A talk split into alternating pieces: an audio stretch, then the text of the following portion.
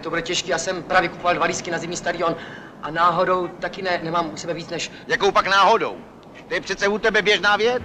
Jaroslav Mareš byl český herec, jehož jméno si dnes možná hned nevybavíme, jeho tvář ale zná z mnoha filmů pro pamětníky určitě skoro každý. Vybavíme si ho určitě jako syna Jaroslava Marvana z Anděla na horách, nebo jako jednoho z nezbedných cestujících v autobusu z Prahy do Karlových varů v komedii Florence 1330. Budoucí filmový, divadelní i rozhlasový herec Jaroslav Mareš přišel na svět 24. dubna 1921 v jeho českém Husinci. Vyučil se zámečníkem a už v dětství zkoušel divadlo divadlo v pražských ochotnických spolcích, to už žil právě v hlavním městě. Konec druhé světové války, stejně jako pro řadu dalších českých herců, i pro Jaroslava Mareše znamenal zásadní přelom. Začal hrát divadlo už jako profesionál. Nejprve ve studiu 5. května, v 50. letech pokračoval v divadle filmového studia i v mnoha estrádách.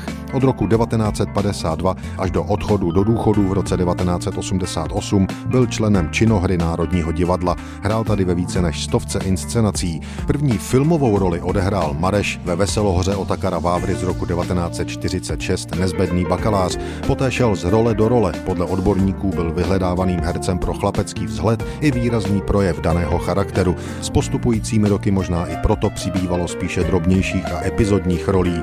Mezi roky 1946 až 89 Jaroslav Mareš hrál ve více než 120 filmech a televizních inscenacích a seriálech. Například Poslední Mohikán, Němá barikáda, Pytlákova schovanka, Jan Hus, Jan Žižka, Anděl na horách, Florenc 1330, Tři chlapy v chalupě, až přijde kocour, Dařbujan a Pandrhola, Limonádový Joe, Pane vy jste vdova, na kolejích čeká vrah, seriály Arabela a návštěvníci a tím výčet ani zdaleka nekončí. Český herec Jaroslav Mareš zemřel 22. října 2003 v Praze. Bylo mu 82 let.